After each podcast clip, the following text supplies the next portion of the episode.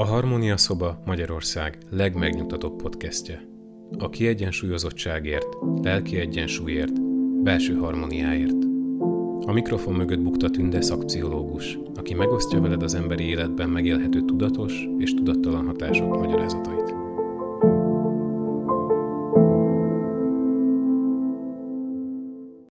Ez a könyv cím felkeltette az érdeklődésemet, amikor kerestem a vágytaláló sorozatunk női részéhez a könyveket, és mélyen elgondolkodott engem, már akkor, amikor csak a címet olvastam, hogy én olyan nő vagyok, akire rá lehet mondani azt, hogy túlságosan szeret.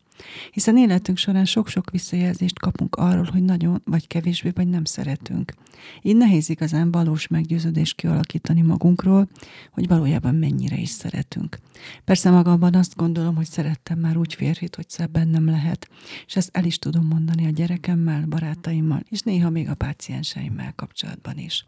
És most ismét 1983-ban íródott könyv gondolatait szeretném megmutatni. A pszichológus szerző évekig alkoholistákkal és kábítószerévezőkkel foglalkozott. A szenvedélybedegekkel és családtagjaikkal folytatott munkája során fedezte fel azt a jelenséget, amit a megszállott szerelemnek nevezett el, amely a gondolatok, érzések és a viselkedésmód sajátos együttese, amely a társ alkoholista szóval is jellemezhető. Ezeknek a nőknek az élettörténete kirajzolta számára, hogy ezek a nők a megmentő szerepét játszva egyrészt a felsőbbrendűség, másrészt az önfeláldozás irányi igényüket elégítik ki. És azt is megértette, miért ragaszkodnak annyira egy olyan férfihoz, aki ugyanakkor egy kábítóanyaghoz ragaszkodik. Világosá vált számára, hogy a párok esetében mindketten segítségre szorulnak, és valójában mindkettőjük belehal a szenvedélyébe. Az egyik az alkohol vagy a kábítószer iránti függőségbe, a másik, a nő pedig a lelki megterhelésbe. A nő itt társadalmi, kulturális elvárások és lelki beállítottsága miatt inkább egy kapcsolat megszállottja lesz talán éppen az előbb említett, lelkileg sérült, nehezen megközelíthető férfi rabjává válik.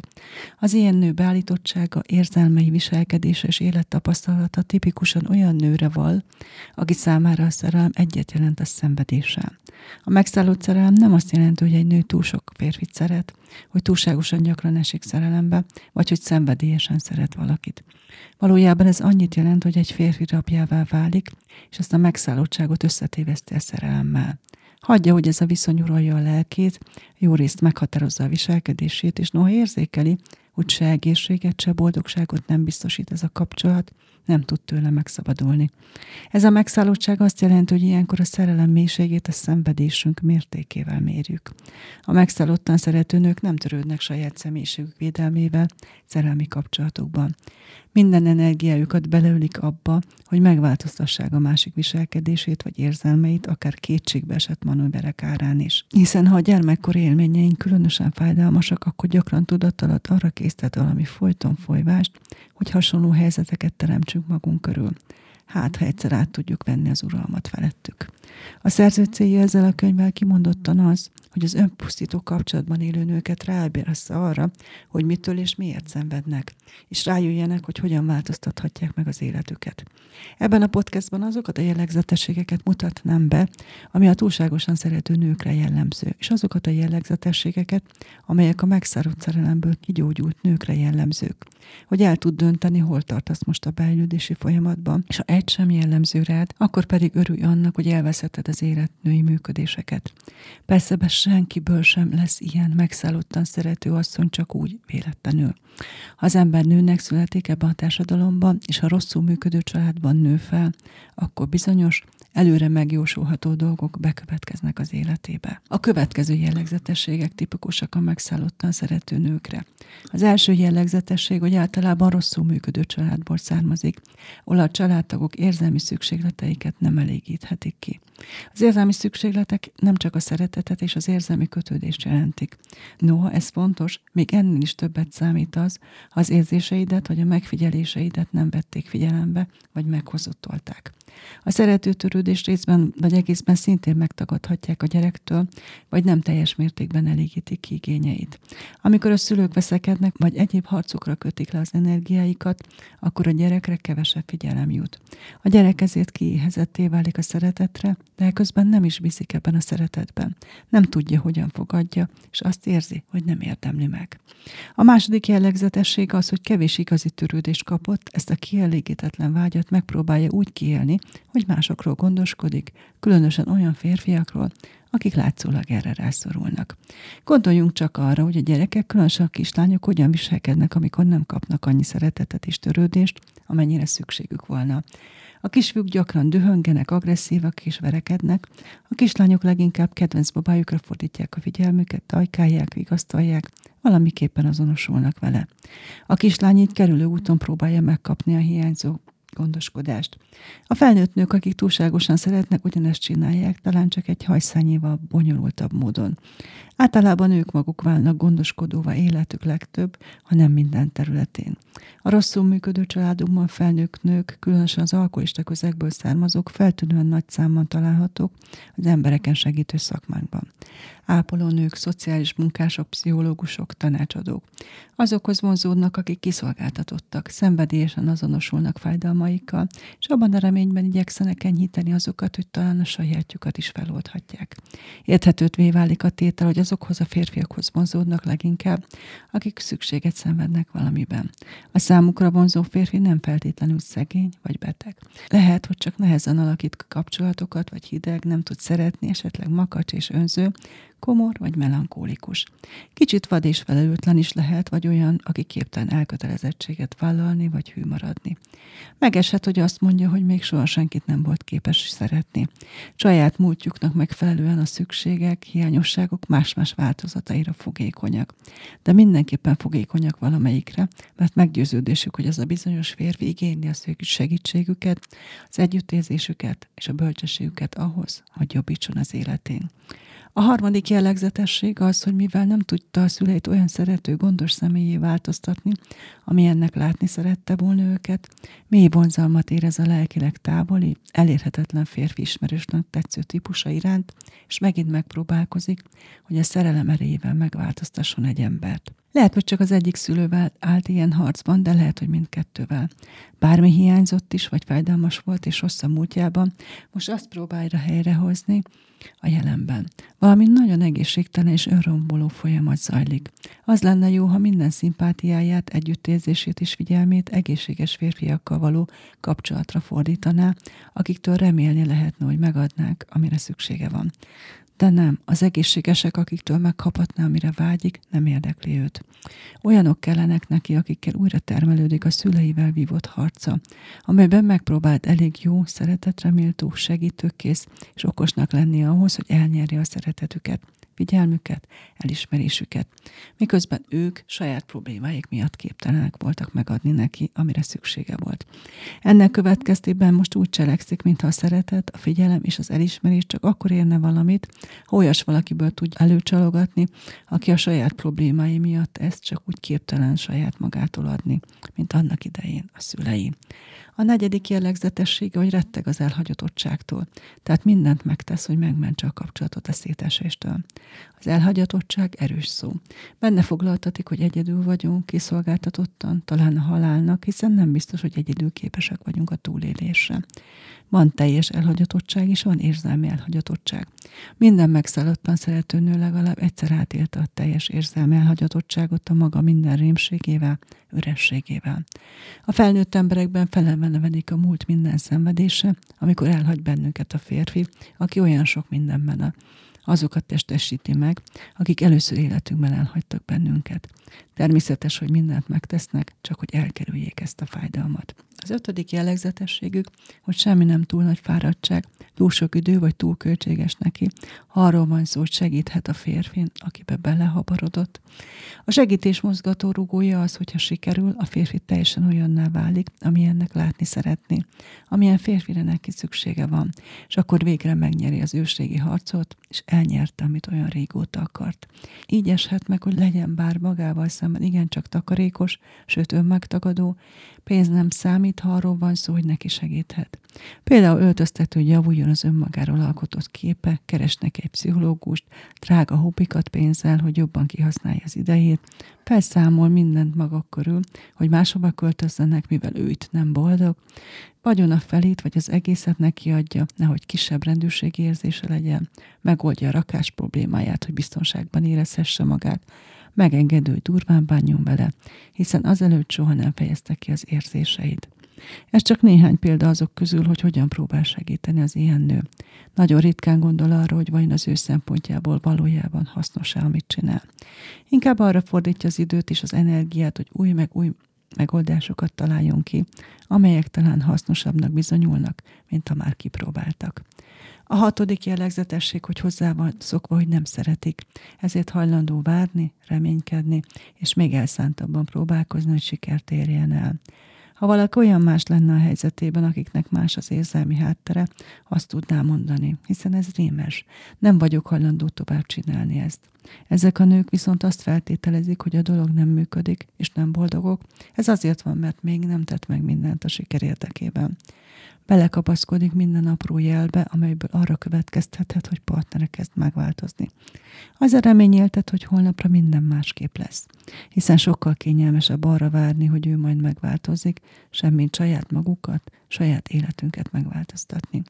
A hetedik jellegzetesség, hogy bármilyen kapcsolatban hajlik arra, hogy felelősség, a bűntudat és a vádak jóval több mint 50%-át magára vállalja. A legtöbb rosszul működő családban a szülők felelőtlen, gyerekes, gyenge személyiségek. Akik ilyen családban nőttek fel, hamar koravénni, amolyan álfelnőtté válnak, még jóval azért, hogy e fajta sem megértek volna. Ugyanakkor élvezték is azt a hatalmat, amelyet a család és mások rájuk ruháztak. Most, amikor felnőttek, azt hiszik, hogy csak rajtuk áll, hogy a kapcsolataik működnek-e vagy sem. És gyakran olyan partnerekkel szövetkeznek, akik nem vállalnak felelősséget, de vádaskodnak, és ezzel hozzájárulnak a minden tőlem függ tartalmú meggyőződéshez. Gyakorlott teherviselőké válnak. A nyolcadik jellegzetesség az, hogy az önbecsülésük bajósan alacsony. Lelkük mélyén nem hisznek abban, hogy megérdemlik a boldogságot. Inkább azt gondolják, hogy ki kell vívni a jogot arra, hogy élvezhessék az életet.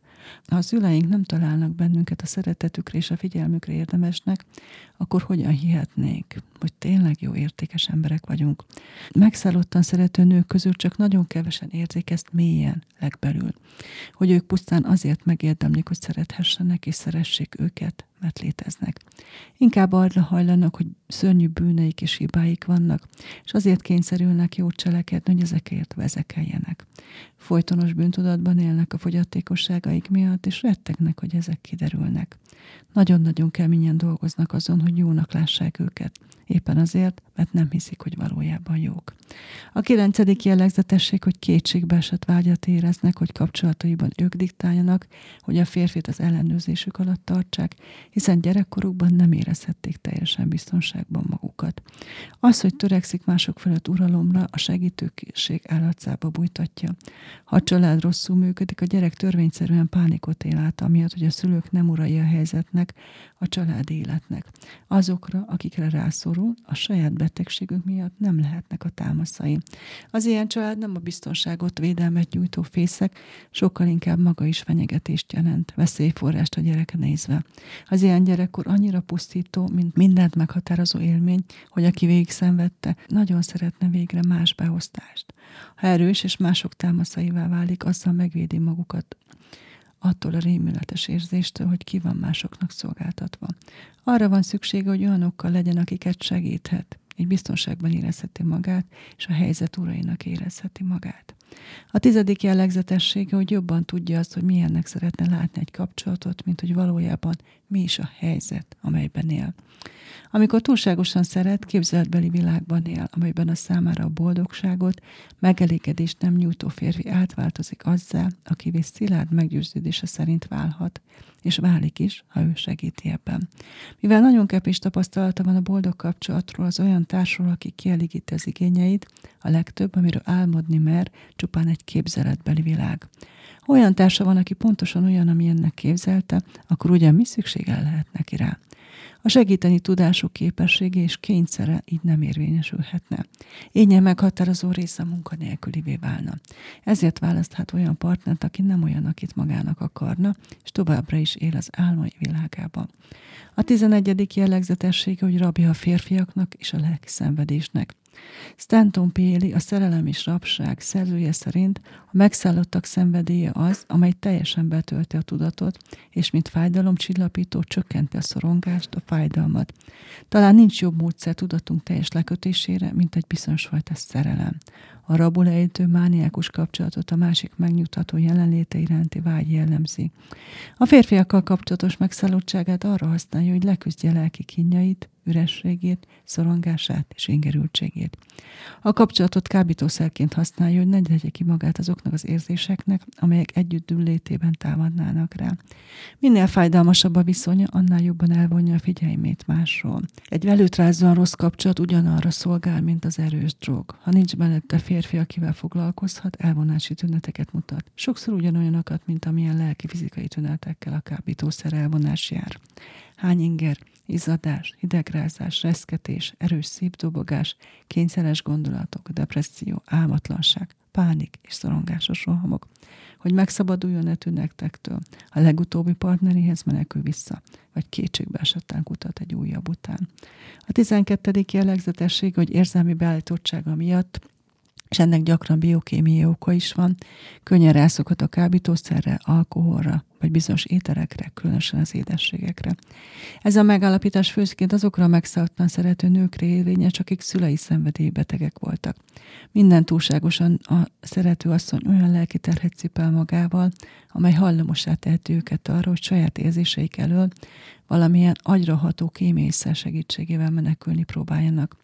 A kábítószeresek vagy alkoholisták gyerekei azonban genetikai hajlamot is örökölhetnek, amely kiszolgáltatottabbá teszi őket a szenvedélybetegségekkel szemben. A finomított cukor molekula szerkezete csak nem megegyezik az etilalkoholéval, és talán ezért van, hogy sok alkoholista szülőlánya kényszeres evőbe válik, és mániákus cukorfogyasztóvá.